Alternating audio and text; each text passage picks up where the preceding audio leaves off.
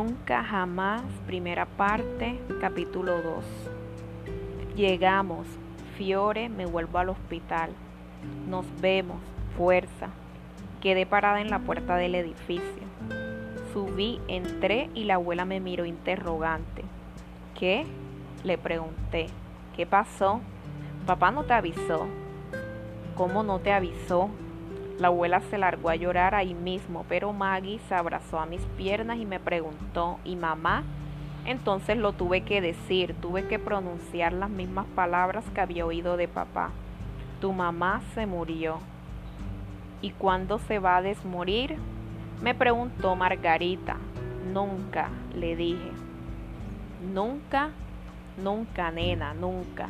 No va a venir nunca más. ¿Por qué? Quiero estar con mi mamá, dijo Maggie a los gritos. Cállate, se murió, ¿entendés? Se murió. Fiorella Amato, gritó mi abuela y le hizo upa a Maggie y la cunó. Corrí a mi cuarto y di un portazo, pero no sirvió. Seguí escuchando el llanto de Maggie. Llamé a la tía Carolina, pero daba ocupado. No dejé mensaje. ¿Qué podía escribirle? La abuela Nilda me sacó de un sueño que después no recordé. Vestite que ya empezaron a llegar todos. ¿Todos quiénes? Vamos a hacer el velorio acá. Tu mamá no quiso saber nada con funerarias y esas cosas. Tampoco quiso cajón ni entierro. Solo que la cremara. En mi cabeza recordé la voz de mamá. Me sacan del freezer y me mandan al horno. Nada de escándalos. Siempre jodía con eso y yo me imaginaba una pizza de supermercado y me reía, pero ahora todo parecía un chiste terriblemente equivocado. ¿Y para qué viene esta gente, abuela? A estar acá con nosotros. Yo no quiero compañía, quiero estar sola. Es lo que se hace, estamos todos juntos, la gente se acompaña y se consuela.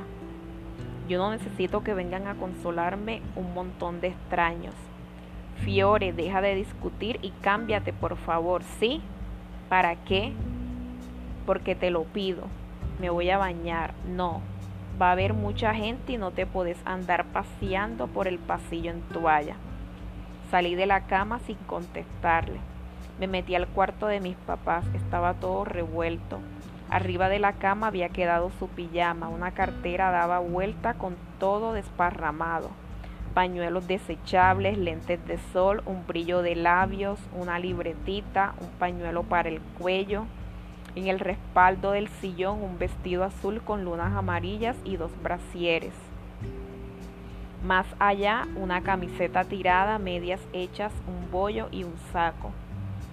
En su mesa de luz, como siempre, llena de libros, un vaso de agua y los aros de piedritas azules, los que mi mamá se ponía todos los días en cuanto se levantaba. Los miré un rato, habían quedado medio enredados. Los ordené y los acerqué a mis orejas, eran distintos a los que yo usaba. Los guardé en mi bolsillo. El vaso de agua tenía burbujitas en el fondo y me lo tomé de un trago. Ordené un poco, Levanté la ropa y la fui doblando. Tocaba las cosas como si fuera ella. Las fui dejando sobre la cómoda. Me puse a hacer la cama primero del lado de papá y cuando llegué al otro no pude. Me acosté en su pedazo tratando de buscar el hueco que dejaba su cuerpo en la cama. La almohada tenía su aroma, igual que la casa, una mezcla de duraznos y calor. Me gustaba olerla cuando me abrazaba, ponía mi cara bien cerca de su pecho y ella me apretaba y yo sentía como acercaba su nariz para olerme el pelo. Cuando hacía eso me pasaba todo, la rabia, el miedo, todo. Me bajé de la cama y como si estuviera soñando la miré ir y venir desordenando todo, corriendo como siempre de un lado al otro, cambiándose de ropa en el pasillo y tirando los zapatos para adentro corriendo, siempre apurada. Afuera se escuchaba a la gente hablar fuerte y el timbre sonar todo el tiempo. Fui hasta la puerta del dormitorio y cerré con llave. Me senté en el piso, me fui cayendo de a poco de costado hasta quedar tendida sobre la alfombra. Desde mi lugar veía abajo de la cama los zapatos negros de tacón aguja y las sandalias hippies que usaba en la casa.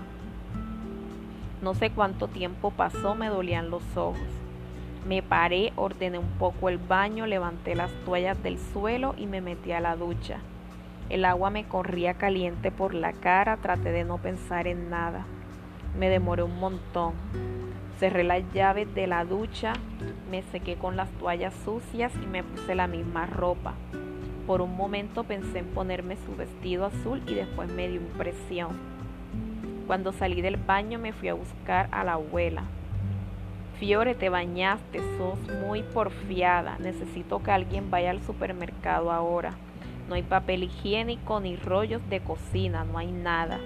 Así que decirle a tu abuelo ya mismo y toma mi celular y mándale un WhatsApp a tu tío Juan que fue a buscar a Mercedes, decirle que traiga más vasos de su casa. Y decirle al abuelo que también compre gaseosas. Yo puedo ir a comprar, abuela. No, hace lo que te digo. Siguió llegando gente, el timbre no paraba de sonar. Luis el portero se quedó en la puerta para que yo no tuviera que bajar todo el tiempo. Era la primera vez que estaba en un velorio y tampoco nunca había pensado en cómo era. Creo que ni sabía que existían. Quizá los papás deberían llevarnos a uno por lo menos una vez en la vida y explicarnos qué es cada cosa, qué se hace, qué va a pasar. Tendrían que decirnos, va a pasar todo esto o aquello va a venir esta parte o esta otra. Igual que como hizo la mamá de Alexis, que le explicó a todo el grado lo que había que hacer cuando se va al templo para celebrar un bar. Vino todo el mundo, tíos que no conocía, tías viejas, amigos de los abuelos. Todos llegaban y me besaban y me abrazaban y lloraban y yo solo quería que se fueran. En el sillón unos señores se reían y pensé en ir a preguntarles si estaba bueno el chiste. Una señora entró llorando a los gritos. Era la primera vez en mi vida que la veía, pero les contagió a todos una epidemia de llantos. La abuela lloró por toda la casa. La abuela Lucía, la mamá de mi mamá, lloró tanto que se descompuso y tuvo que ir a recostarse a mi cuarto. Maggie lloró, pero por un montón de cosas, por no encontrar la oveja negra, porque no había yogur de frutilla y porque la abuela la regañó y le dijo que no gritara. Y también lloró cada vez que preguntó por mi mamá. Y yo me quedé ahí mirando cómo todo el mundo lloraba las lágrimas que a mí no me salían. Llegó a Yelén, mi compañera de división, con su mamá. No queremos molestar, solo queríamos darte un abrazo. Gracias, señora. Trajimos una tarta de jamón y queso y una cebolla. En estos casos uno se olvida de cocinar. Avísame si necesitas cualquier cosa. Decidme cuál es tu papá, así lo saludo, por favor. No volvió todavía, pero esa es mi abuela, respondí mientras dejaba las tartas arriba de la mesa del comedor. Gracias, ahora vengo. Nos quedamos solas con Ayelén sin saber qué decir, hasta que ella me dio un abrazo apretado y se fue a buscar a su mamá. Maggie pasaba por al lado mío, la agarré de la mano chiquitita y sudaba y nos fuimos a la cocina. Nos sentamos en la mesita, entró la abuela y nos dio un vaso de yogur. No quiero, gracias. Tómalo, por favor. No te vi comer nada y no lo podés andar despreciando. Dale, Fiore, dijo a tu tío que te lo compró porque él es el, porque el que te gusta. Me gustaba antes. La abuela buscaba más cubiertos entre los cajones. ¿Cuándo se van todos? pregunté y le pasé mi yogur a Maggie. Esto va a seguir hasta tarde. Ustedes coman algo y se pueden ir a dormir si quieren.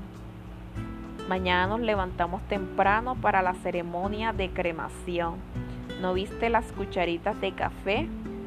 La tía Mercedes entró al cuarto. Nilda, los abuelos de Fiore se van y yo creo que también. Aprovecho y me llevan. ¿te pasa algo? La abuela la miró preocupada. Nada, nada. Solo me duelen mucho los pies, me parece que se me hincharon. Se queda Juan para lo que necesites. No, no, que te lleve Juan, así te cuida y pone los pies para arriba. Sí, sí, dame un beso, Margarita. Beso, tía.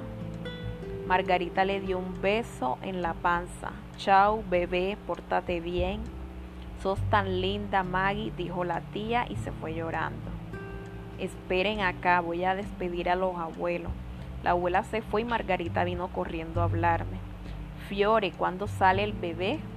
Falta un montón, Maggie. Va a salir en el verano y recién empezó el otoño. ¿Viste que hiciste la tarea de las hojas? ¿Y por qué la abuela les dice abuelos a los abuelos? ¿Son abuelos de ella también? No, Maggie. ¿No viste que la abuela es re vieja? A ver, te voy a explicar de nuevo. La abuela es mamá de nuestro papá. Los abuelos son papás de mamá. Terminé de decirlo y Margarita se puso a llorar. No llores, no llores. Juguemos con los ponis, ¿querés? Bueno, ¿qué es ceremonia, Fiore? Es cuando la gente hace algo importante. ¿Y qué es cremación? No sé. ¿Dónde escuchaste esa palabra? La abuela dijo ceremonia. Sí, dijo ceremonia de cremación. ¿Es algo con crema? No sé. ¿Quieres que vayamos a buscar en Wikipedia? La verdad es que yo sabía que es cremar, pero no sabía cómo decírselo a Maggie y capaz en internet encontraba una forma mejor de explicarle todo. Así que nos fuimos al estudio y prendimos la compu. En la pantalla apareció la definición. Acá está Maggie. ¿Quieres que te la lea? Sí. Mira qué feo, ¿eh? Sí, léeme, no soy chiquita y quiero saber. Reducir algo, especialmente un cadáver, a cenizas. Maggie se puso a llorar a los gritos. No, mi mamá, mi mamá, pero Maggie, te dije que era feo. Maggie seguía gritando. Vino la abuela y la calmó. Indignada me pidió que saliera. Yo traté de explicarle, no me dejó y antes de cerrar la puerta me dijo, ni sé qué decirte, Fiore. Me quedé mirando la puerta con odio. Ellos habían decidido cremarla, ella había dicho la palabra cremación y no me importó que gritara. No me importaba nada, lo único que tenía en la cabeza era que mi mamá, que era tan linda, ahora iba a ser cenizas.